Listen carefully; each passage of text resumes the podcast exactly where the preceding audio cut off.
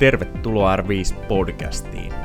R5 on helsinkiläinen yritys, joka tarjoaa kuntotestausta, valmennusta, fysioterapiaa, jalkaterapiaa, hierontaa, yritysliikuntaa ja työhyvinvointiohjelmia. Ja sijainti on Metsälä ja Helsinki. Ei muuta kuin tervetuloa mukaan. Tänään kolmatta kertaa putkeen niin ollaan Tiinan kanssa ja puhutaan kestävyydestä. Testaa ensinnäkin, että toimiiko se sun mikki.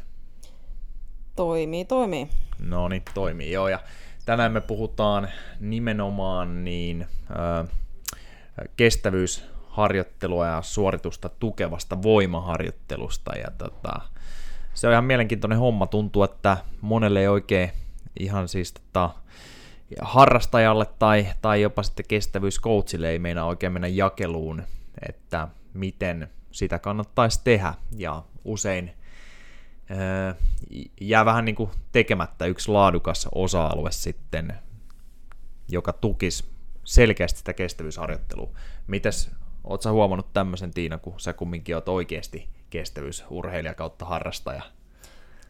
Joo, kyllä tuo törmää nimenomaan näihin, että edelleen väännetään kestovoimaa, kuntopiiriä vuodesta toiseen ja vielä samoja, pahimmillaan samoja liikkeitä ja toistomääriä vuodesta toiseen. Niin kyllä Joo, ja voidaan heti heittää nyt tänne aluksi ilmoille sitten, että mitä, mitä niin kuin meidän mielestä ja aika pitkältikin tutkimustulosten mielestä niin tulisi tehdä. Eli kestävyysharjoittelua tukeva voimaharjoittelu koostuisi ihan oikeasta raudan liikuttamisesta, laadukkaasta maksimivoima ja mahdollisesti sitten tämmöisestä nopeus- tai räjähtävän voiman harjoittelusta. Ja ihan samalla tavalla tätäkin voisi jaksotella ja suunnitella niin kuin voimaharjoittelua.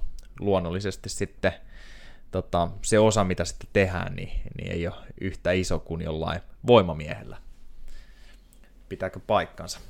Kyllä, ei tuohon voi sanoa mitään vastaan.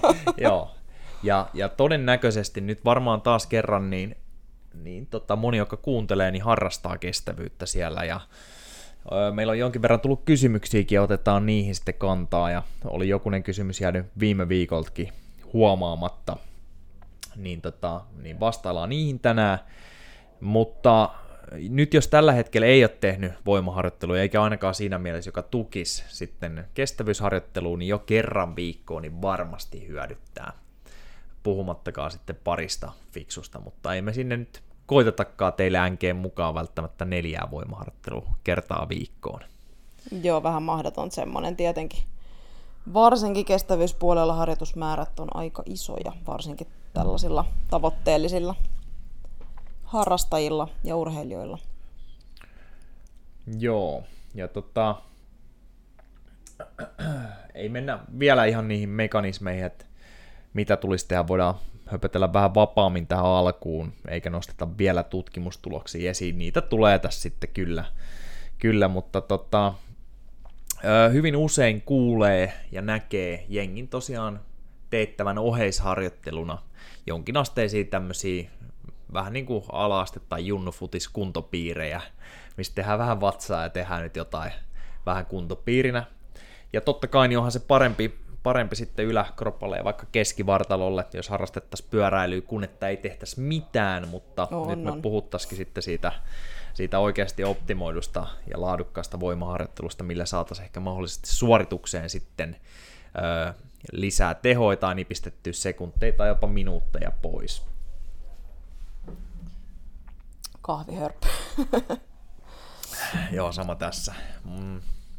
No totta kai, sitten jos me lähdetään nyt tekemään ihan kunnolla, niin sehän vaatii nyt sen, että opettelee sitten tekniikat eka ennen kuin alkaa lyömään vaikka kyykkyyn, joka varmaan on ehkä se tutkituin oheisharjoittelun liike kaikkiin näihin, näihin tota, tutkimuksiin, mitä löytyy, niin sitä ei voi alkaa pistää siihen muutaman toiston painoja kiinni vielä ennen kuin on eka totuttanut kroppansa siihen ja opetellut sen tekniikan viimeisen päälle oikein. Niinpä. Mitä sun triatlon oheisryhmässä, jotka käy täälläkin, niin minkälaisia te teette? Et sulla on kumminkin suht iso ryhmäkin siinä. Mahutteko te ihan liikuttelee rautaa kanssa? Oikein hyvin. No toki hyvät tilathan täällä on sen puolesta, että, että, että tota, on tankoja ja tanko, tai kyykkypaikkoja sillä tarpeeksi, että pystyy hyvin tekemään. Äh, nyt ollaan käyty syksyn alusta, milloin me aloitettiin? Äh, syyskuussa, muistaakseni. Niin tota, siellä on käyty perusliikkeitä läpi, on kyykyt, maastavedot, jopa penkki, punnerus, mitäs muuta, me ollaan kaikkea ihan hyvin, hyvin näitä perusliikkeitä, kulmasoudut, kaikkea mahdollista tämmöistä perusliikettä käyty tekniikat läpi, tehty vielä toistomäärinä siellä niin kuin perusvoiman alueella Joo. töitä. Ja sitten nyt, nyt itse asiassa just oli viimeinen kerta tämmöistä niin perus, perustreeniä ja, ja tota, nyt sitten lähdetään tekemään enemmän tämmöisiä lajinomaisia ja lajille, kullekin lajille hyödyllisiä liikkeitä ja, ja tota, kullekin lajille ominaisia liikkeitä, mitä sitten kannattaa tehdä. Ja sitten tiputetaan niitä toistomääriä ja lisätään rautaa enemmän. Joo, melkein varmaan kelle tahansa ainakin itse, kun valmentaa, niin tykkää aloittaa myös semmoisilla, ei ehkä optimaalisimmilla toistoilla, mutta että mentäisiin ehkä sinne jopa kymppeihin alkuun, kun opetellaan näitä liikkeitä, että, että pääsee tekemään ja sitten se paino ei ole niin raskas myöskään, eli riski ei ole niin iso kanssa loukkaantumisriski sitten, että jos nyt alkuun se tekniikka ei olisi ihan viimeisen päälle kohillaan, ja varsinkin silloin, kun sitten mennään, tai kun ei reenata täällä valvovan silmän alla. Mm. Mutta tota, varmaan joo, siitä voi sitten suht nopeasti siirtyä lyhyempiin painoihin, eli ihan tämmöiseen enemmän hermostolliseen maksimivoimaan. Kyllä, se ja, on seuraava. Joo, ja ei se nyt maailmaa kaada monelle, sanotaanko, varmaan sunkaan ryhmän ö, kuntoilijoista kautta urheilijoista. Mitä ne muuten on suuri osa? Puhutaanko kuntoilijoista ehkä enemmän? Nyt tämä on ehkä vaikein kysymys tähän mennessä. Kaikki kuuntelee siellä nyt. Miten mä lokeroin kaikki teidät, ihanat urheilijani? No, siinähän se tuli. No ei vaan, ähm, vähän vaihtelee, että et sen huomaa, että osa, kyllä ne kaikki itse ajattelee, että ne on kuntoilijoita ja näin, mutta kyllä mä osan näen ihan selkeästi urheilijoina. Et, et pakko niihin on niinku suhtautua urheilijoina. Joo, Sieltä joo. tuli yksi urheilija yrittää ovesta sisään. tota, et, et, toki mun niin kuin ajatus siitä, että urheilijasana käsittää aika laajan skaalan ihmisiä. Et, et mm, heillä on joo, tavoite, joo. he treenaa sillä, Kyllä. että aikoja jo parannetaan ja tavoitteet on koko ajan tiukempia niin, niin pakko sinne on mun mielestä lähestyä silleen niin kuin mun ainakin näkökulmasta, että mä treenautan urheilijoita. Se kuulostaa hyvältä tavalta, että jopa ihan, ihan perus niin kuin PT-harjoittelussa niin, niin, niin tota, moni täälläkin puhuu, että, että kaikki on urheilijoita, että vaan eri tasolla. Että ainakin sit, siinä on se suunnitelmallisuus ja laatu siinä tekemisessä. Näin mä sen näen siinä ainakin. Mutta joo, ei varmaan siis, tämä oli hyvin pitkä aasinsilta siihen, että mun piti nopeasti mun lauseen keskellä vaan kysyä, että kumpi näitä on, tai kumpaa nämä on, mutta tota... Onneksi mä vastaan aina lyhyesti. Kyllä, mutta joo, mehän ei haluta hirveästi lihasmassaa lisää kestävyysurheilijoille. Toki joku triatlonkin, niin haittaa, sinne muutama kilo välillä, tai välillä, mutta muutama kilo alus, niin tarttuisi lihastakin mukaan, että tota, ei se uinis ja pyörällä nyt hirveetä eroa välttämättä tee, varsinkin jos se on lihas, joka vie kovempaa eteenpäin sitten. Just, joka kerta jos lihasta tulee, niin jos sieltä saa tehoa irti enemmän, niin, niin triathlon on ehkä niin kuin ystävällisin laji ottamaan niitä kiloja vastaan. Joo. Joskin rajansa, rajansa siinäkin, että en, ehkä en kaikille suosittelisi niin kuin lihaksen kasvatusta mm-hmm. sielläkään. Kyllä, kyllä. Ja nyt taas tosiaan siksikin näitä aika lyhyitä sarjoja kovilla painoilla, missä sitten härnätään enemmän hermostoa, koska siinä ei ihan samalla tavalla sitten tuu lihaskasvua tai lähellekään kuin, että jos me aina tykitettäisiin jotain kympin sarjoja menee tai kaseja. Just näin. Ja varsinkin sitten tietyllä tasolla voidaan ottaa mukaan ehkä semmoinen sitten nopeusvoima tai rähtävä reeni. Mm, sitäkin on tutkittu jonkin verran ja, ja silläkin tuntuu olevan aikansa ja paikkansa. Ja tota, siinä tulee ehkä vielä vähemmän silloin mitään semmoista riskiä, että voisi tarttua grammojakaan ö, lihasmassaa lisää. Mm, kyllä. Jees, tuleeko tota ihan muiden valmentajien tai tämmöisten ehkä lajivaikuttajien suista, suusta ja, ja tota, vielä tämmöistä, että ihan skipattaisi täysin voimaharjoittelua, että ei ole mitään asiaa tehdä sitä. Ja ei tarvitse siis miettiä nyt, että olisi, olisi mitään tuttujakaan, mutta kuuleeko paljon ja näkyykö jossain netissä kirjoittelua? Tota, ehkä niinku harvemmin enää. Siis sanotaan, että ne valmentajat, ketä itse seuraa enemmän, niin, niin ne on myös sit jo aika hyvän tason valmentajia. Joo, aivan. Mut mutta mutta on, on, niin on tullut vastaan. Nyt onneksi mä en edes muista nimiä, koska Kyllä. mä en haluaisi edes Joo, eikä, sanoa kyllä. ketään. Mutta, mutta lähinnä, niin kuin, että, että valitettavasti on tullut vastaan sellaisia, jotka ajattelee, että no ei tarvitse voimaharjoittelua. Joo. Kyllä, se on tota, joo, ja että se olisi pois sitten siitä, siitä kestävyysharjoittelusta ja näin. Niin. Öö, näiden ketä nyt täällä käy jumppaamassa ja näin, niin kuulee välillä, että niille on vaikka joku ohjelman tekijä tai sitten valmentaja sanonut, että ei, ei voimaharjoittelu vaikka jaloille. Yhdeltä pyöräilijältä on ihan viime viikolla kuullut tämmöisen ja tota, kyllähän itsekin oli vähän eri mieltä siitä ja näin. Niin. Ja nyt tänään me nostetaan esiin vähän tuossa tutkimuksiakin ja, ja tuommoista sitten, öö, jotka tukee aika lailla sitä, että kannattaisi tehdä ja sitten nostetaan esiin vähän sitä, että mitä osa-aluetta siellä yleensä mikä osa-alue paranee eniten ja mitä siellä kropassa sitten vähän tapahtuu ja näin poispäin. Joo, ja tos, kyllä mä ymmärrän sen, että kun se voimaharjoittelu on ehkä käsitetty joskus aika eri lailla, Joo. niin silloin se on ollut sitä kestovoimatyyppisempää. Ollaan niin, bodattu. Niin, olla, niin. ollaan bodattu ja ollaan tehty, tai sitten ollaan tehty niitä, niitä pitkiä sarjoja ja näin, niin, niin joo, kyllä sillä saa niin kuin kestävyyspuolen treeni, jos on niin kuin lajitreeni ja on, on päälaji joku kestävyyspuolen laji, niin, niin kyllä siinä saa sekoitettua pakkaa aika huonostikin. Joo, kyllä. Ja ennen kuin mennään sen kummemmin mekanismeihin, että, että mitä siellä on niin kuin oikeasti sitten, niin senhän voi nyt ihan maalaisjärjellä, ja mä oon aina ajatellut tämän, sen tällainen, ennen kuin ties käytännössä edes fysiologiaa taustalla, niin jos me nyt mietitään, että tehtäisiin kestovoimaa, eli pitkää pitkää sarjaa ja pumpattaisiin vaikka 20 kyykkyä ja tehtäisiin vastaava. Kaikki, mitä nyt tehtäisiin sinä päivänä salilla, niin olisi, olisi vaikka parinkymmenen toiston settejä.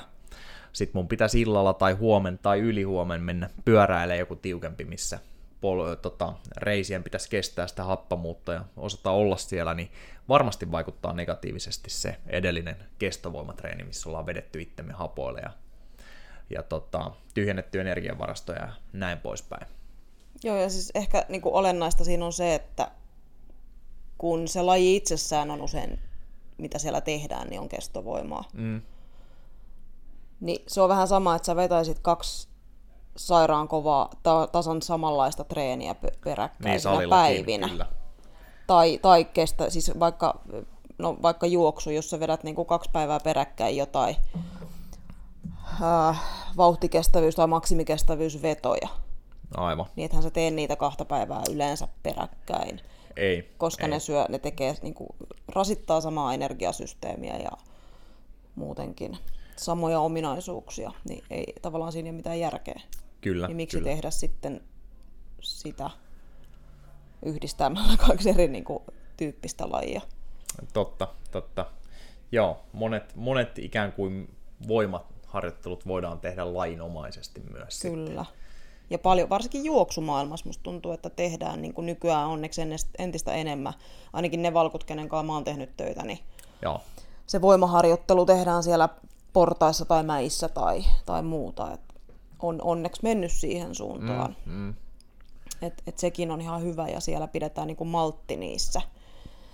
Ää, esimerkkinä porrastreeni, jossa ei todellakaan vedetä sillä niin kuin minuutin kahden porras juoksua ylös, vaan, vaan tehdään hyvin lyhyitä sarjoja. Joo. Et, et ei ehdi hapattaa edes oikeastaan. Niinpä, mutta se menee silloin ehkä vähän enemmän sitten nopeusvoiman tai tämmöisen puolelle, että se mikä varmaan on vaikeinta tehdä lajia, la, lajinomaisesti olisi sitten vaikka just joku ihan puhdas maksimivoima. Joo, Joo nopeusvoimaa pystyykin tekemään aika, aika paljon, mutta kyllä sanotaan, että tietyt jutut tekisin mieluummin silläkin salilla Joo, tai, tai jo. senkin puolesta salilla. Kyllä, kyllä. All right. No mutta tota, ensinnäkin äh, voimaharjoittelulla, kun se tehdään fiksusti ja näin, niin ennen kuin edes mietitään suorituskyky, niin me halutaan ennaltaehkäistä ja tota, no ennaltaehkäistä vammoja. Ja sitähän me tehdään nimenomaan, kun me tehdään hyvää voimaharjoittelua. Ja siihen voimaharjoitteluun kuuluu se liikkuvuus, treeni mukana. Ja tota, usein, jos ollaan tehty vaan laji, mikä ikin se laji onkaan, niin ei meidän kroppa välttämättä hirveän tasapainossa ole, mikä voi aiheuttaa erilaisia kremppoja ja vaivoja siellä. Ja, ja tota, yksi hyvä tapa pitää poissa erilaiset pienemmät tai isommat krempat, vakavammatkin loukkaantumiset, pienentää riskiä niissä, on laadukas voimaharjoittelu. Joo, ja sitten ehkä niinku siinä tulee esiin sekin, mitä mä nyt niinku fyssarin näkökulmasta näen, että aika paljon sitten mennään myös nyt siihen ääripäähän, että tehdään sitten pelkästään niitä lajin, lajin ominaisia ää, liikkeitä tai liikemalleja tai lihaksia sit siellä salilla, että onhan se Joo. yhtä tärkeää tehdä niitä, mitä ei lajissa tuu Aivan. tehtyä. Eli tavallaan vahvistetaan niitä heikkouksia sieltä, jotta sitten ei olisi se kuormitus niin yksipuolista. Joo, siinä voi tulla välillä aika hauskoikin. Se, ettei esimerkiksi mä muistan, eikä ollut siis mikään ammattilainen tota, valmennuksesta tai liikunta-alalla muutenkaan, mutta pyrki tekemään kaikki liikkeet salille, että ne olisi imitoinut sen, sen tota, rintauintia ja tämmöistä perhosuintia sitten, niin siellä oli kaikenlaista hauskaa viritelmää taljas ja näin, ja siinä ei ollut päätä eikä häntää, niin tämmöisiä systeemejä näkee kanssa aina välillä, vaikka ihan sillä perustekemisellä, isoilla voimaliikkeillä, isot lihasryhmät huomioiden, niin tota, päästäisiin pitkälle sillä, että miten optimoidaan se sali sinne tota, kestävyyteen mukaan. Joo. Ja no joo, toi ennaltaehkäisy on yksi homma, mutta sitten kun mennään siihen suorituskykyyn ja, ja näin poispäin, niin monessa lajissa, vaikka olisi siis kestävyys kyseessä, niin siellä tulee kumminkin sitten suorituksia, jotka vaatii ehkä jonkinlaista irtiottoa tai, tai tota, enemmän sitä anaerobista puolta tai paljon kovempaa rykäsyä hetkellisesti kuin mitä se kokonaissuoritus ehkä keskiarvollisesti on. Niin tota, edellytys sille, että voidaan olla jokseenkin nopeita ja räjähtäviä, niin olisi, että olisi jonkin verran voimaa. Ja se on yksi tapa sitten parantaa sitä nopeutta ja räjähtävyyttä, niin hankkii enemmän voimaa, josta sitten voidaan jalostaa tai treenata ihan omillaan sitten kans niin sitä nopeutta. Joo, näin, juuri näin. Yes. Ja otetaan yksi tutkimus tuohon ennen kuin mennään vielä vähän siihen, että mitä siellä kropassa tapahtuu, mitkä osa-alueet siellä paranee, niin ö, tässä oli esimerkiksi tutkittu sekä juoksijoita että pyöräilijöitä, jolla oli ö, hapenottoja 60 milliä karkeasti keskiarvollisesti ryhmällä, niin nämä parans tämmöisellä maksimivoimaharjoittelulla, jossa ö, siitä ykkösmaksimista niin ne sarjapainot oli yli 80 pinnaa kumminkin, eli aika semmoinen klassinen, öö, niin juoksijat parans 13 prosenttia ja pyöräilijät 11 prosenttia maksimi kestävyysalueella tapahtuvassa uupumukseen asti vedettävässä suorituksessa niin sitä aikaa uupumukseen. Eli tuli 13 prosenttia lisää aikaa siihen suoritukseen samalla vastuksella tai vatilla, ja sitten se oli juoksijoille ja pyöräilijöille 11 prosenttia. Nyt mä en ole laittanut tähän itselleni ylös, että monta tota viikkoa sitä tehtiin, mutta aika klassinen olisi sitten joku, että se on ollut ainakin kaksi kuukautta, ehkä kolme kuukautta väännetty pari kertaa viikossa. Ja sitten vielä tämmöinen lisäys, mitä usein nähdään, eli pyöräilijät parans, kun ne pyöräili 80 prosentin teholla, eli karkeasti siellä ana, anakynnyksellä, eli VK2, ei välttämättä ole ihan kaikille just, just siinä anakynnys, mutta about niillä nurkilla, niin ne paransi sitä aikaa uupumukseen 20 prosentilla, eli aika monen ero siihen niin kuin Joo, se hyvin on moneen, sika. joo, ja se on niin kuin sitä kisavauhtia hyvin moneen niin kuin kestävyyssuoritukseen. On, var, joo. Jos miettii jotain triatlonia, niin siitä pystyy aika helposti jo laskemaan paljon paranee suoritus Kyllä. tasaisessa menossa. Sitähän se yleensä on. Joo, ja tämä tuntuu olevan ö, yksi, yksi niinku tärkein semmoinen ominaisuus, tai tärkein, no joo, kai sitä voisi sanoa ominaisuus tai vastusvauhti, mitä parannetaan, niin just se VK2-alueella olemisen ö, ehkä taloudellisuus, mutta se, että jaksetaan siellä kauemmin, siellä anakynnyksen tuntumassa. Jopa semmoisia tutkimuksia mä avasin nyt, mitkä ei ollut suoranaisesti saanut mitään mm, parannusta vaikka VO2 maksiin, eli hapenottokykyä ja tämmöistä, mutta sitten siellä silti mainittiin, että kumminkin tämä 40 minuutin time triali niin parani niin ja niin paljon, mm. näitä oli muutamia. Ja sitten on ihan erikseenkin mainittu vaikka tuossa yhdessä nyt tämmöisessä kirjallisuuskatsauksessa, jonka, jonka tota, mä lukasin läpi tuossa ja voidaan laittaa show notesihin sitten kans, niin voi käydä tsekkaamassa, että et nimenomaan noihin aika pitkiin suorituksiin, 30, 40, 50 minuuttia, varmasti jos jaksettaisiin testata, niin miksei tunnin suorituksiin, niin tota, ää, sitä taloudellisuutta pystytään parantamaan maksimivoimaharjoittelulla. Joo. Joo, ja nimenomaan kun miettii, niin sehän on juuri se tärkein, mitä koko ajan haetaan noissa urheilupuolella, että se kynnys, vauhti, kynnys, teho, kynnys, mikä tahansa, niin on, tota, on se olennaisin asia kuitenkin. Joo, et mehän saataisiin meidän maksimaalista hapenottokykyä niin hilattua ylös vaikka neljäs viikossa aika paljonkin. Ja jopa ehkä niin, että me unohdettaisiin kaikki niin kuin se pohjien tekeminen ja ylläpito siellä ja näin. Ja sitten yhtäkkiä näyttäisi, että Cooperihan meni vähän paremmin ja hapenotto on noussut niin ja niin paljon, mutta se ei nyt välttämättä siirty sitten, varsinkaan jos se olisi näin väärin tehty, vähän niin kuin poppakonstein, niin kisasuorituksiin pitemmillä matkoilla, ja sitten voi olla, että se on hyvin ohi menevääkin se parannus silloin. Mm. Ihan vaan esimerkkinä, että miksei, öö, miksi me ei lähdetä katsoa aina sitä maksimaalista hapenottokykyä. Tai sitä on varmaan aika paljon katotti, katottukin, mutta aina välillä ehkä ammuttu siksi vähän hutii tutkimuksissa. Joo. Ja sitten aika monihan sitä pelkää itse asiassa, tota, että kun tekee voimaharjoittelua, niin se on pois sieltä lajista. Joo. Tai kestävyysharjoittelusta, että et sitten hän hapeuttokyky huononee ja näin. Ni, niin ainakin nyt vitsi, kun mä en muista missä se tutkimus oli, mutta oli nimenomaan tutkittu, niin voimaharjoittelu ei nimenomaan laskenut millään tavalla sitä VO2-maksia. Ja se oli muistaakseni kaksi kertaa viikossa, kun ne teki maksimi- ja nopeusvoimaharjoittelua. Joo.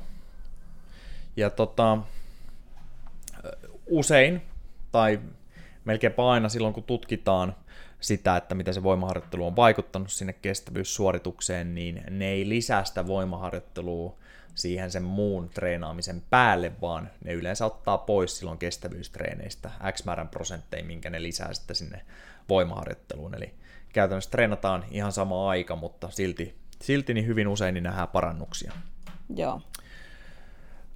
Sitten ne mekanismit vähän, mitä siellä tapahtuu, niin yksi tärkeimpiä, ja katsotaan nyt me ollaan suomennettu, suomennettu tämä termi, mutta olisi tämä jännelihasliitos, se saa lisää jämäkkyyttä. Ja varsinkin sitten niin kuin juoksussa niin tois tämmöistä ehkä kimmosuutta. Kimmosuus Englanniksi niin toi stretch shortening cycle paranee, eli, eli käytännössä just se taloudellisuus siinä mielessä, että miten kauan jalka käy maassa ja miten se ponkasee taas liikkeelle siitä. Et varmaan vaikka nyt kuulostaisi hebrealta nämä maininnat, jos ei ole, ei ole tämän tyyliset termit tutut, niin kaikki varmasti ymmärtää, että jos semmoinen niin äh, laiska väsynyt jalka osuu, osuu maahan ja sillä kestää hirveän kauan sieltä ponkasta uuteen askeleeseen, niin ei se yhtä kovaa juokse kuin sitten joku, joka näyttää suunnilleen jänikseltä, kun se etenee. Niin tähän jänissuuntaan me voidaan päästä sitten voimaharjoittelulla. Joo, Joo ja vaikka vauhti olisi sama, niin se, se kuluttaa sitten paljon enemmän kroppaa. Joo. Et ehkä mun mielestä niin kiva ajatus tuohon, mä en muista joku tämän, en, nyt en voi ottaa krediittiä, että itse on keksinyt, mutta tota, ajatus, että on vaikka se akillesjänne siellä, ja se olisi semmoinen niin löysä kuminauha, Joo. jolla sä virität joka askeleella, niin kyllä sä mieluummin haluat, että se kuminauha on semmoinen jämäkkä uusi tuore kuminauha kuin semmoinen kyllä. löysä vanha, joka katkee jossain vaiheessa. Joo, ja semmoinen löysä vanha kuminauha, jos mietitään ihan oikeasti, että minkälaista kuminauhasta tulee, niin mä niin. löysin tästä meillä on joskus ollut jollain, meillä, mehän on ollut firma pystys kymmenisen vuotta, niin ekoilla keikoilla aikanaan, kun on käyty, missä nyt ikinä on käyty, niin siis me ollaan ostettu Etolasta kuminauhoja. Mä en muista, mitä niillä tehtiin, mutta siis ihan paksui, paksui mutta siis kotikäyttöisiä kuminauhoja. Ei mitään tämmöisiä, mitä nykyään on treenaamiseen, mutta sitten kun mä löysin sen kassin tosta jostain ja, ja tota, otin sieltä ne kuminauhat ja ajattelin, että näin voi tehdä vielä jotain, niin heti kun otin yhden käteen, niin se mureni siitä. Niin Joo, se on hapertunut. Joo, niin sä et varmaan halua, että tää olisi sun akillesjänne sitten. Joo. Sitten tota, se, mikä paranee tässä, niin Öö, ja, ja sä saat nyt sanoa urheilufyssarina kanssa, että onko tämä sekä jänteen että lihaksen vai jänteen kyky varastoida elastista energiaa siinä eksentrisessä työssä, joka sitten myös sitten purkautuu sinne konsentriseen vaiheeseen. Tämähän on nimenomaan myös sitä stretch shortening cyclea ja samaa, mitä puhuttiin jo äsken, mutta onko se tota, vai onko se jännelihasliitoksen kyky siis, varastoida elastista energiaa? No oikeastaan jänteen ja jännelihasliitoksen molempien, Joo. mutta tota, mut, joo, vähän kuin erilainen treeni vaikuttaa eri kohtaan jännettä. Et, et puhutaanko jänteestä ja jänteen keskiosasta, puhutaanko jänne luuliitoksesta vai jännelihasliitoksesta. Yes. Et niihin erityyppinen treeni vaikuttaa. Joo, joo. Et kaikki siinä on tavallaan mukana. Ja tässä nyt ehkä edelleen niin puhuttaisiin nimenomaan siitä maksimivoimaa, eli aika, aika tota, kovien rautojen liikuttamisesta. Sitten tämmöinen räjähtävämpi treeni, ja vaikka jos mietitään loikkia ja tämmöisiä, niin ne, niillähän on osoitettu kans olevan paikkansa. Sanotaan, että ehkä eka voisi olla, olla tavoite se, että jos nyt lähdetään vaikka nollista ottaa mukaan tämä voimaharjoittelu tukemaan kestävyyttä, niin eka opettelisi raudoilla tekee sen maksimivoima treenin hyvin ja sit voisi ottaa mukaan aina välillä myös, myös ja opetella rauhassa sen nopeusvoimapuolen.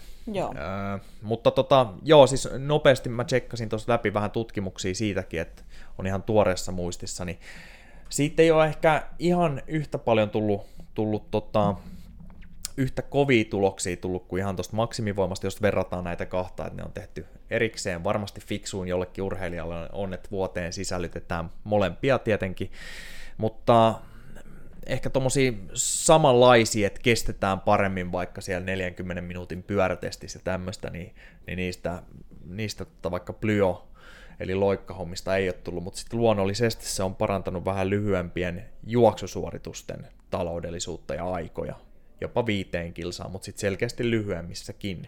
Joo. Ja se nyt toisaalta vaikuttaa ihan loogiselta, koska sitten me halutaan mennä vähän niin kuin lajispesifisempää öö, oheisharjoittelua kohti sitten. Ja jos nyt miettii, että jonkun vaikka sadan metrin aika paranee, niin sehän tulee aika hemmetin nopeat kontaktit maa ja näin, niin tota, siinäkin varmasti on hyvin tärkeää, että pohjalla on se maksimivoima, voimareservi, mutta sitten tota, loikat ja yhden jalan loikat ja tämmöiset, niin osuu ja uppoo aika hyvin siihen. Kyllä. Joo, ja siis on tehty tutkimuksia nimenomaan, että kun puhutaan lajispesifisyydestä, hirveän vaikea sana, niin tota, ää, mulla on varmaan joka jaksossa joku sana, mikä aiheuttaa hirveästi ongelmia. No ei se haittaa, se Et, yksi sana vaan. Niin, mutta, joo, no kaikki on tottunut, kun mut tuntee, että joka toinen sana on yleensä ongelma. Mutta tuota, tuota. Eli, eli nimenomaan niin jos miettii pyöräilyä, niin siellä on maksimivoimatreeni, kun siirtyy parhaiten sinne pyörä, pyörän tota, suorituskykyyn. Ja sitten taas juoksuun olisi maksimivoima sekä nopeusvoima. Yes. Ja, tota, ja, ja myös joo. sitten ehkä, ehkä jopa, äskenhän mä mainostin vähän lyhyempiä juoksuja, niin on ilmeisesti osoitettu sitten kanssa, että siirtyy pitemmällekin, että voidaan heittää vaikka kympin kisa tai puolimaratonia näin varmasti siis siirtyy, mutta o- oliko sinulla siinä ihan naama edes jotain tutkimusta? Ää, ei, täällä itse asiassa vaan löysin, löysin vihdoin tämän, mitä äsken oli kovasti mielessä, tämä, tämä tota, mitä kaikkea ää, kestävyysurheiluun maksimivoimalla ja räjähtävällä voimatreenillä saa aikaiseksi. Tämä on tämmöinen Rönnestadin ja kavereitten 2014 ollut tutkimus. Joo. Tota, täällä on lueteltu. Anna kuuluu, onko se Ootas. englanniksi vai? Se on englanniksi. Sä voit pistää, Tässä tulee. oli lähinnä just se, että ei ole, ei ole tota, mm, tuohon VO2 maksiin mitään niin kuin huonontavaa vaikutusta. Noniin, uh, maksimin nopeus uh, lisääntynyt, sitten vähentynyt niin kuin väsymys mm. treenistä kautta, kautta tota, treenin aikana, tai siis on se sitten kisasuoritus tai treeni. Uh, parantunut anaerobinen kapasiteetti. Uh, sitten toi hiusverisuonisto, niin tässä on vaan mainittu, että se ei vähentynyt. Eli, eli jotkut ajattelee, että nimenomaan kun se peruskestävyys ja kestävyystreeni itsessään niin lisää sitä hiusverisuonistoa, niin, niin tota, että onko tällä sitten ollut niinku vaikuttavaa vaikutusta sinne, niin sanotaan, että ei. Joo. Ja varmasti siis ne on tehnyt siinä ohessa totta kai kestävyyttä kanssa, että se on vaan otettu X määrä pois siitä ja otettu voimaharjoittelu mukaan. Joo, joo. joo mä en itse asiassa nyt tässä ei ole sitä, niin kuin, joo, no, sitä mutta näinhän se nyt yleensä on näissä, näissä tota, tutkimuksissa. Ja sitten tämä se varmasti kiinnostaa erittäin monta, joka aina perustelee, niin kuin alussa tuli, tuli puhe siitä, että ei haluta massaa lisätä, niin, niin oli just tämä, että ei, ei ole ää, kropan paino lisääntynyt tai massa lisääntynyt. Joo, Ää... ja sanotaan nyt siitä vaan vielä, että tosiaan se ei lisännyt varsinkaan niistä nopeusvoima räjähtävyysjutuista hyvin maltillisesti tai vähän ihan puhtaalla maksimivoimaa rautojen liikuttelulla. Et, et varmasti lisääntyy sitten, jos alatte, syö, alatte syömään oikein kunnolla ja pumppaamaan kymppejä mm. viikosta toiseen. Niin tota, mutta näiden fiksujen oheisharjoitteiden myötä niin hyvin harvoin, niin ainakaan ratkaisevassa mielessä niin nousee paino. Niin. Yes, Joo, vaan. ja just se, että, että, että, se, että parilla, pari kertaa viikossa jo tuo näitä hyötyjä, niin se, että halutaan lihasta kasvattaa, niin kyllähän se vaatii sitten jo niin kuin enemmän. Joo. Sitten täällä oli vielä mainittu, että no just taloudellisuus parani ja sitten laktaattikynnys parani. Joo. Mutta, mutta joo, tämä pitää kaivaa, toi itse, itse tutkimus, tämä oli tämmöinen niin taas mutta siinä on myös aika paljon parannuksia taas siihen niin kuin VK2-kisavauhtiin, oh, jos miettii, kyllä. että jos sekä taloudellisuus että sitten se itse kynnys on parantunut, niin taas kaksi osa-aluetta, jotka vie eteenpäin sitä. Niinpä. Ja sitten toki aina, no tämä nyt ei tänne enää liittynyt, mutta puhuit siitä askel, askelkontaktin lyhyydestä, niin se mm. on tutkittu ainakin useammaskin tutkimuksessa, että – pitkilläkin matkoilla, mitä lyhyempi se askelkontakti on, niin sitä vähemmän tulee iskutusta ja vammoja. Sen, semmosia niinku, hyvä, kun kaikki sanat tulee englanniksi mieleen tällä hetkellä. Anna niin, tulla tota, vaan englanniksi, ei se siis haittaa. Overuse injuries, tämmöisiä, siis rasitusvammoja.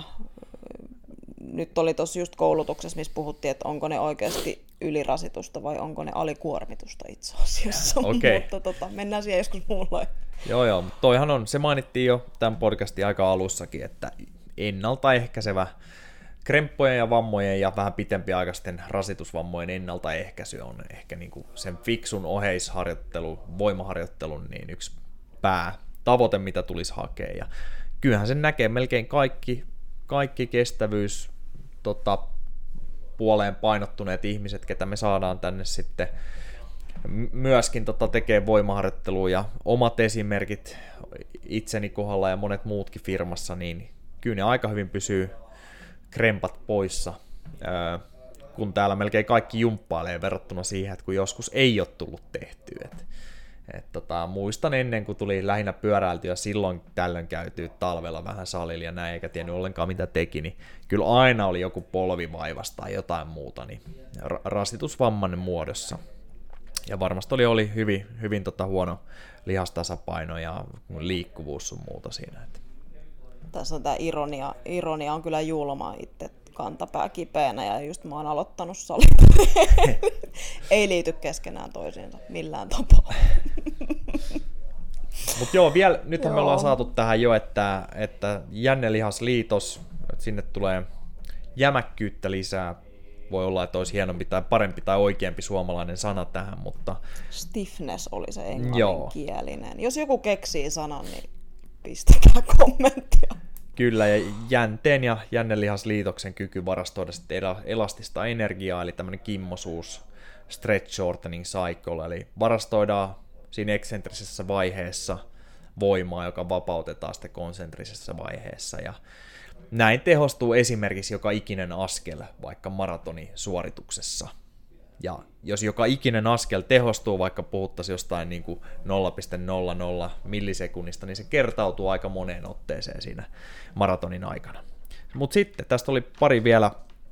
Öö, lihasten käyttö tehostuu siinä mielessä, että opitaan käyttää useampaa lihasta, lihassolua, lihasryhmää siihen kyseiseen duuniin, eli rekrytoidaan enemmän motorisia yksiköitä siihen työhön, mitä nyt ikinä ollaan tekemässä. Ja nämä taidettiin viimeksi osittain puhua, mutta öö, voimaharjoittelun niin on näytetty, että nostaa sitten fosfokreatiinitasoja, glukoositasoja ja laskee laktaatteja suorituksessa. Niin tota, kaikki on positiivisia asioita, asioita sitten tähän suorituskykyyn.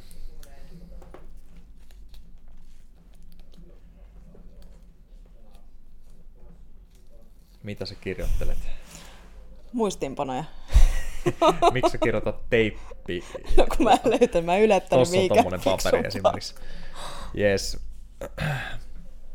Alright, mutta kumminkin niin yksi tota, tärkeimpiä, ää, tärkeimpiä tämmöisiä parannuselementtejä niin tuntuu olevan se anakynnyksen tuntumassa tapahtuva, tapahtuva suoritus ja nimenomaan siinä, että me jaksetaan kauemmin tietyllä tai sillä tietyllä niin vauhdilla tai vastuksella. Ja myös maksimialueella sitten on nähty, että selkeästi jaksetaan kauemmin, kunnes tulee uupumus vastaan. Niin luulisin, että tässä on jo semmosia aika monia, monia hyviä elementtejä, mitä tota, semmoinen henkilö ehkä haluaisi ottaa, ottaa niin kuin hyödyt niistä irti, joka ei ole ennen nyt tehnyt voimaharjoittelua. Sitten oli tullut muutamia kysymyksiä, ja heitetään tästä ensin, että kuinka usein päivittää ohjelma. Ja mä nyt oletan, että tämä nimenomaan liittyy siihen voima, kestävyysharjoittelua tukevaan voimaohjelmaan. Ja siihen nyt voisi heittää, tai sano sä Tiina, kun sä oot ollut hiljaa kauan ja piirtänyt siellä teippiä. Piirtänyt Mä haen uuden sumpin. Kerro nopeasti, että miten, miten, tota... miten nopeasti päivitetään ohjelma. Uh, mä päivittäisin, sanotaan, että semmoinen niin 4-8 viikkoa. Et välttämättä ei ehkä jokaisen tarvitse neljässä viikossa päivittää, että et, et sillä perus, perusohjelmalla päästään kyllä sitten.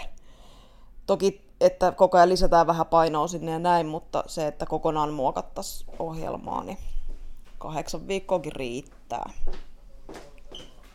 Jees, mä kuulin, kuulin osittain mitä sanoit, mutta aika samat pätee kuin ihan voimaharjoitteluun.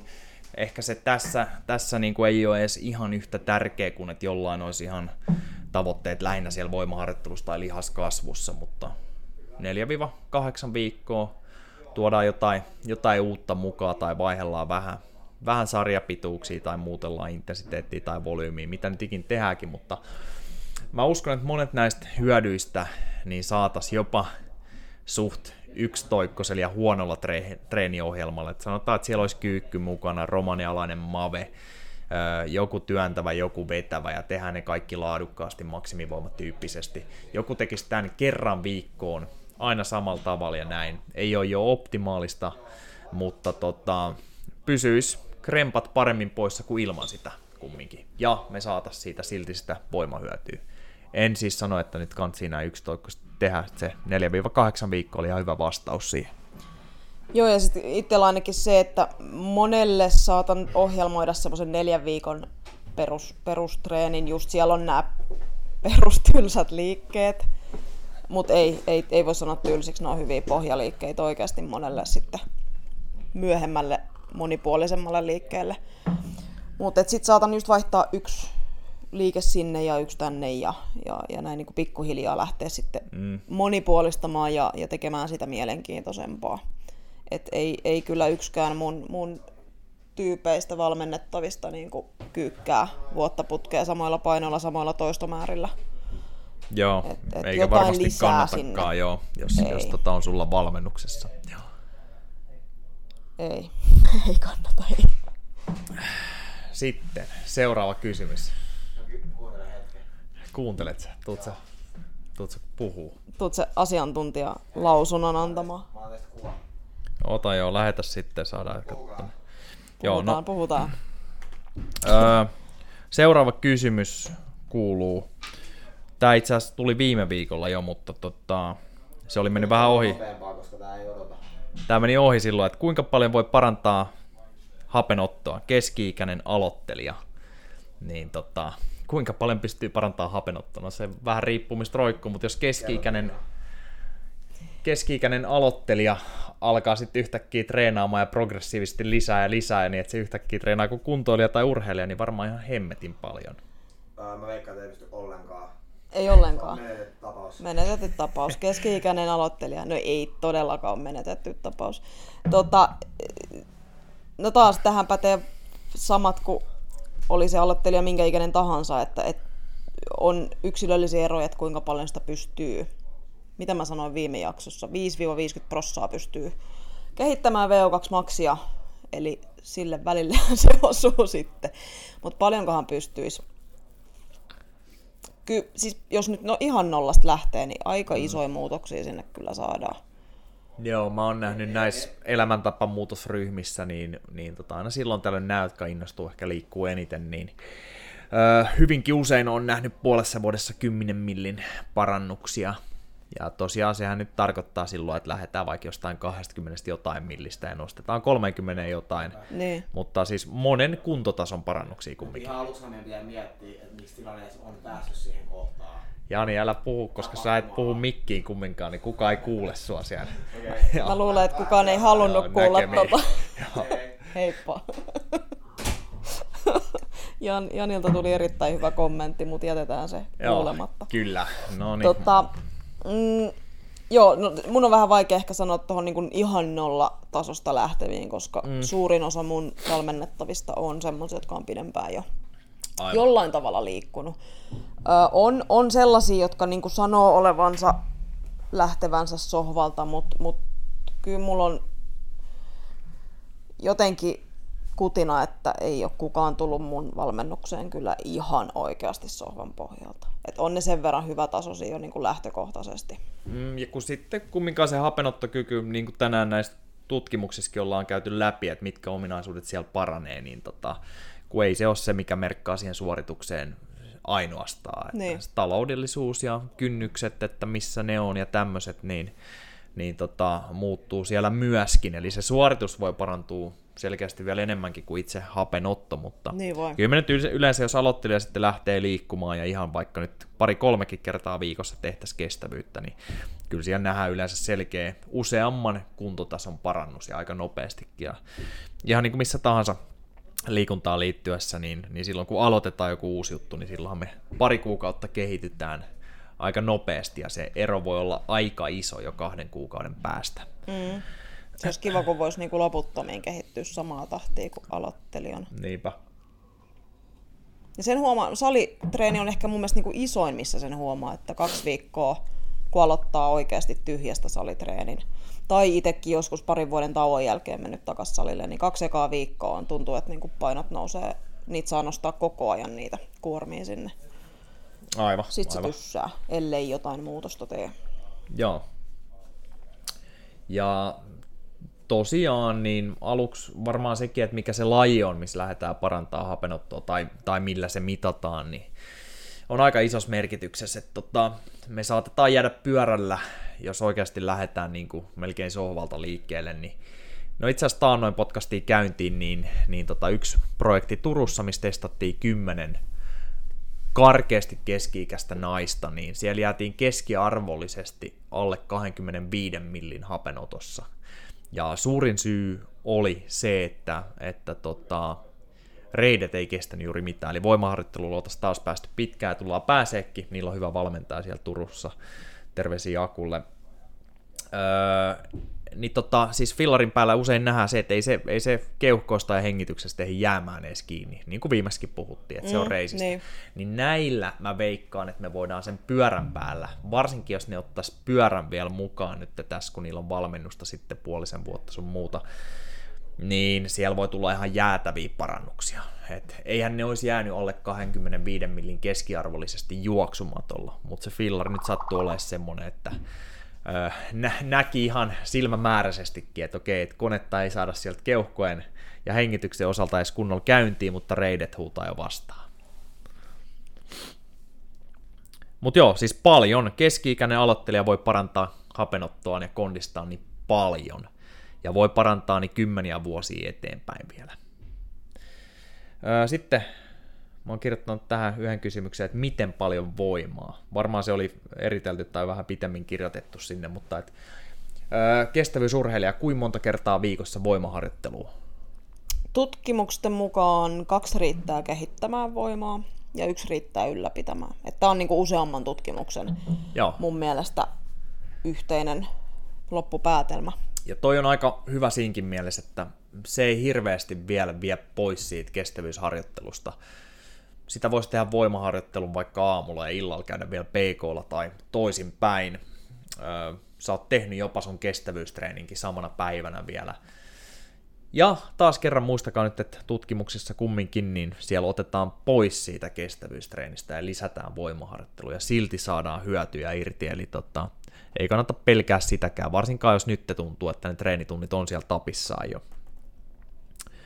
Joo, nimenomaan niillä, että se ei ole vaan niinku aloittelijoilla tai, tai, tai näin, että, että korkeammallakin tasolla niin voi uskaltaa ottaa sieltä pois. Joo. Sitten tässä on tullut kysymys Jani Salmelta. Nykyisellä uimavalmennuksella, niin miten ve, mitä veikataan tota Janin ö, perusmatkan, olympiamatkan triatlonin ajaksi ensi kesänä? Uintiajaksi. Ei kun Vai nyt varmaan ihan ajaksi? kokonaisaika, mutta se todennäköisesti olettaa, että se nousee vedestä ekana. En mä tiedä, kenestä se nousee ekana. Se onhan siellä niitä ikä, ikäsarjoja sinne 70 asti. Kyllä. Mutta tota, ja tässä jäi vähän epäselväksi, että ketä se tarkoitti uintivalmennuksella, että olinko, oliko mut jo laskettu siihen uintivalmennukseen mukaan vai Niin silloin oliko se... uintivalmennustiimi. Silloin- Yksi valmentaja ei Joo, riitä et, et hommaa. toistaiseksi ymmärtääkseni on yhden kanssa käynyt valmennuksessa, Joo. niin, niin hänen kohdaltaan en uskalla luvata, ymmärtääkseni hyvä tausta, Joo. mutta jos mä kuulun valmennustiimiin, niin sehän tulee ainakin tokana sieltä tulos sieltä vedestä. Alright, no mutta tota, mi- mikä se aika voisi olla, kun se, mit, mitäköhän mä veikkasin viimeksi, kun se tuli kyseleen multa, mitä se ei hyväksynyt itse. Mä sanoin, että se vetää, oiskohan se ollut 245. Mä sanoin 245 silloin, mutta nyt tosiaan uintivalmennus tulee, sillä ei ole enää hybridipyörä, vaan, vaan tota, jonkinasteinen maantiepyörä, ei nyt ole mitään tota, triatlon pyörää tiettyä näin, mutta Kyllä se, siis sillä mun selkeästi perässä kolme yllättävän hyvin pysy. Joo, no, onhan pyörällä. se kumminkin, pitää muistaa, että siellä on voimatasot kondiksessa, me puhutaan huippu-urheilijasta, vaikka laji onkin täysin eri. Ja eri on myös kestävyyttä. Joo, se on kestävyyttä, mutta se on sitä yläpään. Mutta joo, silloin varmaan niin pohjatkin kondiksessa niin kuin parhaiten kenestäkään vapauttelijasta Suomesta, mutta anyways, meneekö kahteen ja puoleen tuntiin? Sillä olisi siellä varmaan niin kuin tulossijoilla niin, niin tota siellä niin kuin paremmalla puoliskolla. No riippuu tietysti kisasta, että ketä kaikki siellä on mukana. Osa, osa kisoista niin ei, ei kahdella ja puolella tunnillakaan olla varmaan puolessa välissä. Mutta kyllä, mä, mitäköhän mä lupasin? Mä sanoin sille, että menee alle 2.30. Oho, Mutta mut se vaatii sen, että se saa oikeasti hyvän valmennuksen. Joo, ja availe, ja muistakaa nyt kaikki kuulijat tässä vielä, jos te ette tiedä, kuka Jani Salmi on, öö, niin tota, se siis on vapaaottelija, joka treenaa, treenaa kumminkin päivittäin vapaaotteluja ja on, ottelee siinä ja on, tekee sitä ammatikseen. Eli jo kondis kova, mutta ei silloin hirveästi aikaa laittaa kestävyyteen tässä sitten. Mutta mitä veikkaat osioiksi? Puolitoista kilsaa uintia. Mikä tulee olemaan aika? Ky- kyllä se pitää saada sinne 30 minuuttiin. Joo. Tai sit mä oon, olettaen, että mä valmennan edes jossain kohtaa, niin sit, sit mä oon epäonnistunut, että jos menee niinku. Okay. 30-35 minuuttia. No niin, tullaanko silloin siellä jossain keskiryhmässä vedestä? 30 minuutissa, jos se ei ole nyt mikään vuosi No, aika keskitaso. Aika, Hyvä. aika keskitaso se on, joo. Alright. Ja sitten jos se haluaa tulla kärjes, niin varmaan joutuu täräyttää siihen 20 tai vähän alle. No se, mä lupaan, että se ei tule. Joo, mäkin lupaan, mutta jos mä sanoin, että jos Sori, Jani. haluaa. Joo. Okei, no paljon se sitten 40 kilometrin pyöräily. Mihin Ää, aikaa? Ei ole aerotankoa tai mitään tämmöistä vielä. Tunti ja 20. Tunti 20. Yes. Se menee varmasti. Joo. Niin silloin Janilla on siellä kaksi ja kym... Hei, hetkinen. Silloin sillä on... Jumalauta, matematiikka on vaikea laji. Varsinkin vielä nyt, kun puhutaan Se ajasta. se olisi tunti 55 silloin, Joo, plus jos- vaihdot, niin kaksi tuntia. Ja sitten siihen, no ei se puolessa tunnissa juokse, juokse kymppiä. Ei, vaikka se kovaa kyllä sen kipittää, mutta sun, sen pitäisi varmaan ottaa saada pyörästä vähän hilattua pois Se vielä. otetaan, vois otetaan mennä. pyörästä pois, Joo. joo. joo. Et jos sanotaan, että menisi niinku puoli tuntia, tunti 15, Joo. ja sitten se juoksee sinne 40. Se olisi kyllä, siis onhan toi kahden puolen tunnin alitus, kuka tahansa sen tekeekin nyt, jos nyt ei puhuta urheilijoista siellä ihan, jotka on tehnyt sitä ikänsä, niin se on aika kova homma kyllä. On, siis on ja mun mielestä niinku, varsinkin miehissä niin on se semmoinen, niinku, että, että sit kun 230 alle on, niin Joo. menee hyvin. All Tai right. siis me, menee ne muutkin hyvin, mutta et, et, et se on ehkä semmoinen, että sitten taas musta tuntuu, että naisilla on se kolmen tunnin alitus aina se semmoinen eka niinku, iso tavoite. Noniin.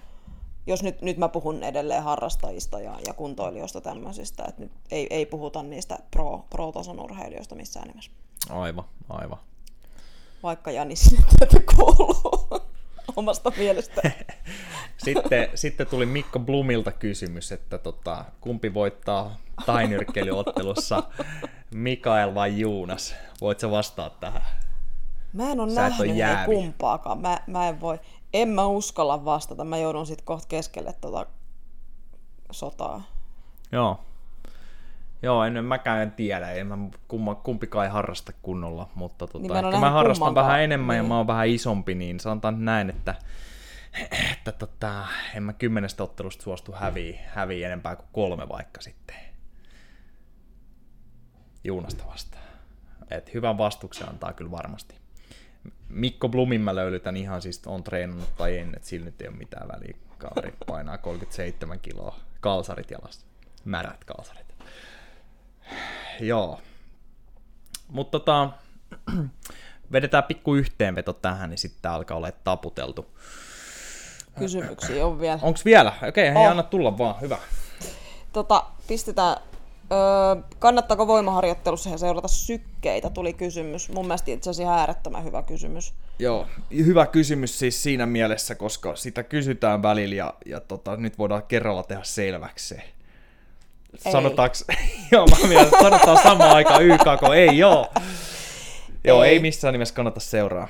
Ei, varsinkin, siis nyt jos puhuttaisiin esimerkiksi kestovoimaharjoittelusta ja tämmöisestä, mitä ei siis toivota, että tehdään, paitsi kuntoutuksessa, Joo. niin, niin tota, si, siinä on sitten omat juttunsa, että kyllähän siellä syke nousee ja sitä pystyy periaatteessa enemmän seuraamaan, mutta maksimivoima, nopeusvoima, kun niissä pitää palautukset olla kuitenkin niin pitkiä, mm. että se syke laskee, eli jos teet maksimivoimatreeni, joka on hermostolle tosi raskasta, tai nopeusvoima, niin syke on kuitenkin tosi alhaalla. Tai jopa bodataan tai tehdään niissä, niitä sekin, her- hermostollishypertrofisia, niin se itse sarja on anaerobinen suoritus, sit kun taukoillaan, niin taukoillaan. Ihan sama vaikka se keskisyke sattuisi asettua mm. sun PK-alueelle sen treenin jälkeen. Niin.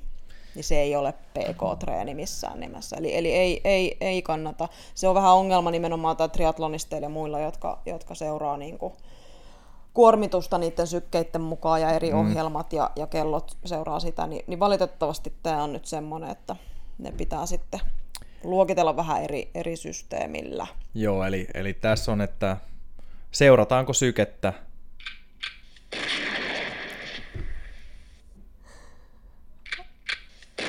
Näin. Se Aamen. ammutti alas sieltä. Mutta tätä mä oon miettinyt aina välillä, kun kaikki, no kaikki noin paremmat kellot ja näin, niin niillä on siellä se, että voi, voi iskeä sen päälle myös saliharjoittelussa. Sä et välttämättä tiedä, ja mä en tiedä tätä myöskään, mutta onkohan ne tehnyt jotkut algoritmit sun muut siihen, että se hiffaisi sitä, että se saliharjoittelu voi olla hyvin erilaista. Et esimerkiksi nyt tehdään maksimivoimaan, että tietää, että nyt tapahtuu jotain tuolla, nyt alkoi kaveri jähisee, se tekee tällä hetkellä anaerobista lyhyttä suoritusta, jonka jälkeen me levätään, vai ne vetää todennäköisesti ihan vaan sen sykkeen mukaan ja luulee vähän niin kuin, että se on ollut kestävyyssuoritus. Mitä veikkaat? Mä, mä luulen, että se menee niinku kestävyyssuorituksen Jep. Perusteella. Et, et se, että sit, jos joku mittaa esimerkiksi sykevälivaihtelua, että et siihenhän taas sitten hermoston väsyminen vaikuttaa, niin et, et ehkä sitä kautta sitten voisi lähestyä. En, en mä, nyt täytyy myöntää, että mä en Joo, ihan näin, näin tiedä, mä mitä kyllä on melko varma, Niin. että tota, se luulee, että katsoo, että minkälainen kestävyyssuoritus tämä olisi ja katsoo Kyllä. palautumiset sen mukaan. Eli, Eli tota, sanotaan nyt näin, että jos joku olisi tehnyt kovan maksimivoimatreenin ja oma kello sanoo, että hei 20 tuntia palautumista sitten uudelleen vaan, niin, Niin tota, ei, menkää sen mukaan, että teette sen kaksi kertaa viikossa, ja totta kai jos nyt olisitte voimamiehiä näin, niin kaksi-kolme päivää palautusta, niin riittäneet ihan sen, Joo. sen tota harjoitusopin mukaan sitten. Joo, 72 tuntia muistaakseni on nimenomaan se tämmöinen Joo, kyllä olisi vähän tiukempi. Joo. treenistä, mistä, milloin tulee se superkompensaatio, eli sitten pystytään Joo. tavallaan treenaamaan niin kuin hyvin uudestaan. Yes. Mikäs siellä on? Onko sulla vielä On. kysymyksiä? No niin. Sitten, täällä on kolme kysymystä vielä. Yes. Tai no neljä, mutta jätetään toi yksi kysymättä. Onko se joku huonompi kysymys? Uh, Bam kysyy, can I have those dogs please? Se katsoi jotain ihan muuta mun, mun Instastoria Janin koirista. Joo. No näillä muuta. puheilla se voi saada ne, kyllä. Annaks mä luvan? Joo. Joo, mutta siis sitten voimaharjoittelusta tulee niin paha DOMS, että sit ei voi juosta moneen päivään. DOMS, eli tarkoittaa siis viivästynyttä lihaskipua, mikä tulee, tulee treeneistä, voimatreeneistä ehkä helpommin, jos ei ole tehnyt. Joo. Uh, Niin joku sanoi, että tulee, että ei kannata sen takia tehdä. Öö, mä Tai luulen, että kysy, tämä on vähän että- semmoinen kysymys, kysymys että, että mitä sitten. No periaatteessa voimaharjoittelusta tulee niin paha DOMS, Mm, vain jos sitä tehdään niin kuin joko ihan ekoikertoja, ja jos sitä tehdään tavallaan liikaa siihen sun nykyiseen tasoon nähden. joo, joo. Ää, toki ekalla kerralla varsinkin, jos tehdään jotain, mitä ei ole ikinä tehty, niin, niin kyllähän siitä vaan tulee sitten kipeäksi. Mutta se periaatteessa se DOMSkaan ei tarkoita, että sun suorituskyky olisi heikentynyt mm. välttämättä. Näin on. Et, et ei tarvitse niinku sitä silleen pelätä. Mutta jos tulee oikeasti joka kerta niin pahasti kipeäksi, että ei voi moneen päivään juosta, niin sitten pitää miettiä uudestaan, että Joo, ja tässä, tässä voisi ottaa kiinni kyllä siihen kanssa, että, että vaikka me, kun me treenataan voimaa oheisharjoitteluna kestävyyteen, niin siihenkin ohjelmoitaisiin alkuun aika easy startti, varsinkaan jos ei ole tehty ennen. Mikä on se niin kuin minimaalinen ärsyke, millä saadaan tulosta jo, niin mä löysin ehkä yhden kovemman työsarjan siihen alkuun, vaan sitten ensi viikolla mm. katsotaan, että tuleeko toinen ja näin. Et Otetaan iisisti eteenpäin, ja sitä paitsi mä luulen, että niitä domseja tulee vähemmän, jos mennään sinne maksimivoimapuolelle. Ja varsinkin, jos se homma on alkanut vielä niin, että aluksi katsotaan ne tekniikat rauhallisesti ja hiotaan ja näin. Tulee toisto jo enemmän, mutta ne on aika kevyillä ja submaksimaalisilla painolla, mutta tosiaan sen jälkeen vielä niin lähdetään hyvin rauhas rakentamaan sitä kokonaisvolyymiä ja, ja tota, sitten jos nyt olisi joku, joka on yliherkkä, mä en tiedä, onko tämmöisiä ihmisiä paljon, jo- joille tulee paljon pahemmat domsit kuin meille muille, niin tota, ehkä voi jättää yhden tai 12 sitten enemmänkin mm. varastoon, kunnes oikeasti alkaa tottumaan. Et, et, Kyllä. et, ei, lähetä, ei lähetä heti sillä, että hei mä oon kuullut, että maksimivoimaa tehdään 5 kertaa 5 sarjoilla aivan loppuun asti. Varmasti tota on kuka tahansa sitten domseissa seuraavana päivänä. Oh, Pari ja, rakentavaa sarjaa ja yksi kertaa vitonen tiukasti vaikka siihen. Kyllä. Ja, ja sitten kun noin on vähän petollisia sillä, että maksimivoima, kun sehän ei välttämättä tunnu kauhean rankalta siinä Mm, mm, tehdessä, mm. mutta sitten sit sen jälkeen vasta huomaa.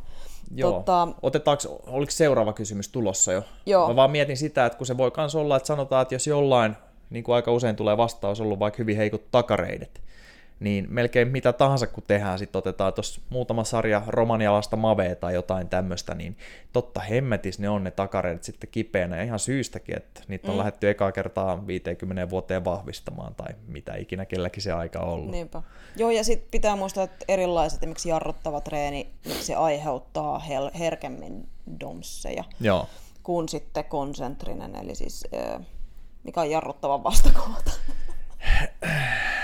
no se toinen. No se toinen, joo. toinen. Sanat hakusessa. Mä oon itse aika hyvän tämmöisen empiirisen kokeen tehnyt itselläni. Palasin pitkästä aikaa vahvistamaan takareisiäni, koska ne on ollut ehkä mun heikko kohta. Ja sun kantapää meni rikki. Mun kantapää meni rikki. ei vaan, ei liity siihen. Joo. Niin, niin tota, mä oon noita nordikkeja, nordic hamstringejä tehnyt. Joo. Eli täysin takareisille menevä jarruttava, jarruttava harjoite. Ja tota, ää, ekan kerran jälkeen aivan sairaan kipeät takareidet. Siis Alright. silleen, että on pahemminkin ollut joskus, mutta Joo, huomasin, joo. että nyt on muuten mennyt kohteeseen. Ja kesti muutaman päivä. Ja tota, mä tein, tää alkoi kuukausi sitten tää mun testi. Joo. Ja, ja tota, kaksi kertaa viikossa päätin, että mä teen. Niin tiistaina tein ekan kerran, sikakipeät, perjantain tein seuraavan kerran. Oli pieni tuntemus vielä siellä silleen, että katsotaan mitä käy. Ei tullut kipeäksi yhtä. Ja siitä lähtien mä oon lisännyt sarjoja, mä oon lisännyt toistoja sen, mitä, mitä niissä pystyy lisäämään. Aika vähän niihin pystyy lisää. Mm, Mutta joo. tota, ei ole kertaakaan tullut kipeäksi Noniin. takareidestä mikään. Et, Joo. et tosi äkkiä tottuu niihin. No kantapää tulee kipeäksi jo. Mm, mm. Joo, joo. No niin, mä, mä laitan sulle tää. Oho. Toi oli niinku liekki. Hyvä Se oli homma. liekki, tosi hyvä. Yes. Seuraava kysymys. Mikä on, mä en osaa lukea, mikä on riittävä voimataso tyyliin kyykky- tai mave-liikkeissä? Ja kestävyys harrastajalle. Lisätään Joo. tämmönen siihen nyt, koska sitä varmaan on tarkoitettu. Kyllä. Tota, ö, mä en ainakaan osaa sanoa, että mikä on riittävä. Siis, siis mm, mun mielestä sitä voi kehittää niin pitkälle, kun sä pystyt sitä kehittämään niissä puitteissa, että sulla on esimerkiksi se kaksi kertaa viikossa mahdollisuus mm, tehdä. Mm. Eli, eli siellähän tulee rajat vastaan paljon, sä pystyt kehittämään missäkin vaiheessa kautta sitä. Nyt pitää muistaa, että itsehän en suosittele jättämään sit kun kisakausi alkaa, niin voimatreeniä nolliin tai vähän. Mm, mm. Et, et usein monihan jättää sen sit siellä niin kuin nollille. Joo. Ää, Varmaan joo, mitä- voi mun mielestä tehdä ihan hyvin jonkun vähän kevennetyn Joo, maksimivoimatreenin. ja mitä vahvempi, sen parempi. Et varmaan jos joku lähtee siitä, että, että hyvä, että jaksaa kehonpainolla kyykätä ja sitten jossain vaiheessa se kyykkää jo 50 prosentilla mm. kehonpainosta niin lisäpainona ja jossain vaiheessa kerran oman painonsa jo, niin mä veikkaan, että ollaan tämmöisessä niin kuin kuntoilija kestävyysmielessä aika vahvoilla jo ja ollaan mm. tehty tosi hyvää parannusta sinne ja sä muistelit, että kestävyysurheilijoille Puolitoista. puolitoista kertaa oma painonsa on ihan jees, sit kun puhuttaisiin jostain mm. powerurheilijoista ja näin, niin, niin saa olla isommat vielä siellä kaksi, kolme kertaiset varmaan, mutta nyt kun oli kestävyys kuntoilijoista kyse, niin, Joo. niin tota, mitä vahvempi sen parempi ja puolitoista kertainen on varmaan aika, aika kova jo näissä karkeloissa. On, ky- kyllä siinä saa kyykätä. Joo. joo, joo, mutta et mun mielestä niin kehität niin pitkälle, että ei ole mitään rajaa, missä mä lopettaisin kehittämisen Aivan, mun aivan. mielestä. Joo, Mutta mut ne rajat tulee, tai siis silleen, että et, et se raja kehittymiselle on vähän alempana, mitä Joo. kah- kahdella viikkotreenillä pystyy sitten. kyllä, kyllä. Sitten oli viimeinen kysymys. Miten kestävyysharjoittelua tukeva voimaharjoittelu eroaa- yleisestä lihaskuntoharjoittelusta? No sanotaan, että jos tekisi yleisen lihaskuntoharjoittelun laadukkaasti, niin kuin täällä usein sanotaan, niin ei välttämättä super paljon eroakaan. Se ei vaan ole siellä pääosassa. Mutta Niin. taas jos mietitään yleisellä lihaskuntoharjoittelulla, että tehdään himas vähän vatsoja ja sitä sun tätä ja ää, 15 eri lankkuu, ei sillä että lankut tai koren treenaaminen olisi millään tavalla huono, mutta tota, se vaan on se tehokkain koretreeni, sit kun on vähän rautaa tangossa ja opetetaan se keskivartalo vahvaksi siinä vielä. Öö, niin, Joo, ja no, jos mä nyt niin yleinen lihaskuntoharjoittelu, mä oletan, että tässä tarkoitetaan ihmistä, joka ei ole kestävyysharjoittelija, joo, niin silloinhan sinne on ihan fiksu esimerkiksi laittaa niitä kestovoima toistomääriä. ja välillä vähän enemmän hypertrofista treeniä, sun, Niin. mutta me vekslattaisiin ehkä jo enemmän silloin. Mm. Ihan hyvä pointti. mutta tota, mut noin niinku muuten sitten. Noista koretreeneistä ehkä pakko sanoa, että mm, ne on sitten vähän oma, oma lajinsa. Et niitä mä teetän ehkä silleen, niissä mä en mieti välttämättä maksimivoimia ja nopeusvoimia ja on, on niitäkin, mitä tehdään sitten semmoista niinku just jotain palloheittoa, kuntopalloheittoa seinää mm. sun muuta. Mutta sitten taas toisaalta mun treeneissä nyt ei jotain peruslankkuukaan nähdä ikinä Joo. oikeastaan. Uskallan Vai, sanoa, että vaikka ikinä. siis ei nyt sinänsä huono liikekään ole, että jos joku nyt miettii himas eikä ohjelmia, että mitä tekisi, niin varmaan parempi, että lankuttaa maltilla silloin tällöin, kun jättäisi täysin tekemättä mitään. Joo, et ehkä niin mun pointti nyt on, mä ehkä tyrmään sen silleen vähän radikaalistikin. Mm.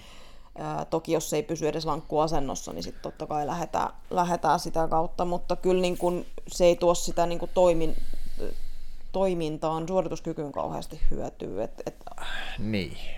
paitsi jossain hyvin, hyvin, hyvin harvoissa lajeissa, mutta aina sulla tekee joku osa liikettä johonkin suuntaan. Eli se, ei haluta, että se keskikroppa niin on semmoinen jäykkä lauta, joka ei liiku mihinkään suuntaan, joka jökittää siinä. Et halutaan, että se toimii myös niin kuin yhteydessä ja, ja siirtää voimia sieltä mm, mm. alaraaja kautta yläraaja ja niin edespäin. Et jos se on semmoinen, niin kuin miettii peruslankkuu, niin sä vain jökität siinä niin kuin paikallaan. Joo, joo. Niin, niin se ei sitten taas hyödytä lajin kannalta mitään. Et tehdään lankkuvariaatioita, sitähän teen, teetän paljon ja just, just eilen, milloin mä oon ollut täällä viimeksi treenauttamassa mun urheilijoita, niin tehtiin TRXllä semmoista hauskaa. Kaikki varmaan tykkäsivät siitä tosi paljon. Kyllä, mä oon joskus nähnyt, kun sä teet erilaisia, mutta siinäkin usein tapahtuu se, että sun keskivartalo on paikallaan, kun muualta tapahtuu liikettä.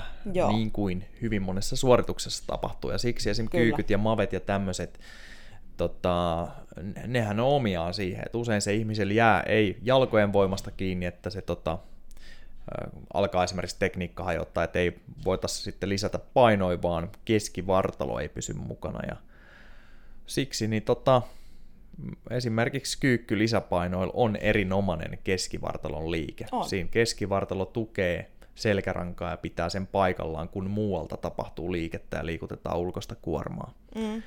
Hyvin toiminnallista, vaikka keskivartalo on siinä enemmän tai vähemmän paikallaan. Mutta mut joo, siitä voidaan joskus keskustella siitä kore-treenaamisesta vähän enemmän. Se välillä vähän ärsyttää, kun on nähnyt näitä, jotka mukamassa treenaa korea hirveästi, ja sitten justiinsa vaikka kyykyssä ei ollenkaan pysy siellä mukana mm. ja näin. Et, et mikä sitten on, on laadukasta keskivartalon treenaamista. Joo, ja onhan monessa lajissa se on, jos on ongelmia lajissa tai lajitekniikassa, niin itse asiassa aika useinhan se löytyy sieltä se vastaus. Joo. Korelantio. Joo, aivan. No niin, oltiinko me käyty nyt kysymykset läpi? Joo, ainakin ne, mitä mulle, mulle yes. oli tullut. Mutta mut yhteenvetona, kerran kaksi viikossa olisi hyvä tehdä ö, maksimivoimaa tukemaan kestävyysharjoittelua. Totta kai se tarkoittaa sen, että aluksi on opeteltu rauhassa tekniikat ja ehkä tehty joku rakentava jakso sinne pohjalle, vähän pitempiä sarjoja ja näin, mutta siitä saadaan hirveät edut myös siihen kestävyyssuoritukseen. Ja nimenomaan laadukas voimaharjoittelu on, että opetetaan myös käyttää niitä ulkoisia painoja ja opetellaan se, mitä se vaatii, se alkulämmittely ja myös se liikkuvuuden parantaminen ja aktivoinnit sun muut ja, ja varsinkin sitten niin kuin ehkä lisäliikkeissä niin heikkouksien parantaminen ja näin. Semmoinen niin kuin vaan joku yleispätevä, että mä nyt teen vähän vatsaa ja jotain kyykkyjä tämmöistä himassa, niin sille annettiin tämä tuomio. Ai ai, kiva vähän provosoidakin täällä, mutta, oh.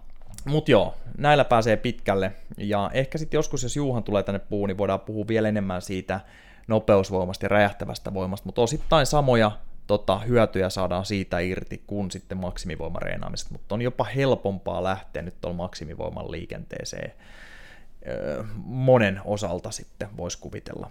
Se, mitä me parannettiin tämän tyyppisellä treenillä siellä lihaksessa ja jänteissä, niin oli jänne lihasliitosta, sitten tämmöistä kimmosuutta, sitten jänteen jännelihasliitoksen kyky siis varastoida elastista energiaa ja sitten totta kai myös vapauttaa sitä, kun sen aika on.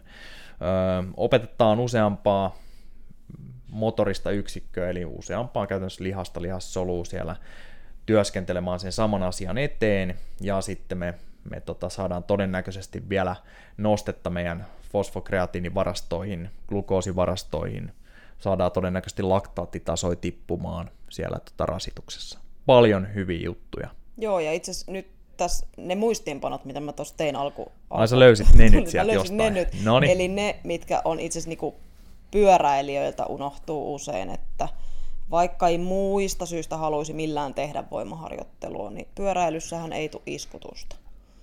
Eli sun luusto on aika heikoilla sen jälkeen. Noniin. Muistaakseni on tehty tutkimuksia, että osteoporoosi on niin kuin vähän pyöräilijöiden tämmöinen ominainen sitten iän mukana. Joo, et Tuleva edes, vaiva joo. paljon helpommin. Eli voimaharjoittelu, niin itse asiassa luusto noniin, tykkää. Noniin. Eli All sillä right. voitaisiin ehkäistä sitä, sitä heikentymistä. Ja sitten ihan hormonitoiminta. Testotaso, testotasot pysyy esimerkiksi koholla. Tai siis pysyy, pysyy koholla. Eli kestävyysurheilu on nyt, urheiluhan hieman, hieman niitä saattaa laskea, varsinkin pidemmille matkoille, kun tähdätään ja treenataan, mutta sitten sekin, sekin puoli pysyy, hormonitoiminta pysyy kunnossa, tasapainossa. Pari Hyvä. tärkeää asiaa, mistä ei puhuttu. Nyt ne muistu. Yes, sitten käsivarsi näyttää vähän paremmalta, kun, kun tota, juoksee kamera ohi siellä kisassa sitten. Se, se on ehkä se tärkeä ominaisuus, mitä parannetaan siinä. Ne oli ne habatreenit, joo. Kyllä. Mm, Aina habaa. All right. Eihän siinä, eihän siinä sen kummempaa. Tota, ö, aika pitkä setti tuli, mutta suunnilleen asiaa tässä nyt puhuttiin, ettei siinä sen kummempaa. Ja tota, eihän siinä. Onko sulla vielä jotain sanomista? Ei. All right. Sitten kiitetään kuulijoita taas tästäkin kerrasta ja palataan asiaa ensi viikolla. Kiitos ja moi. Hei.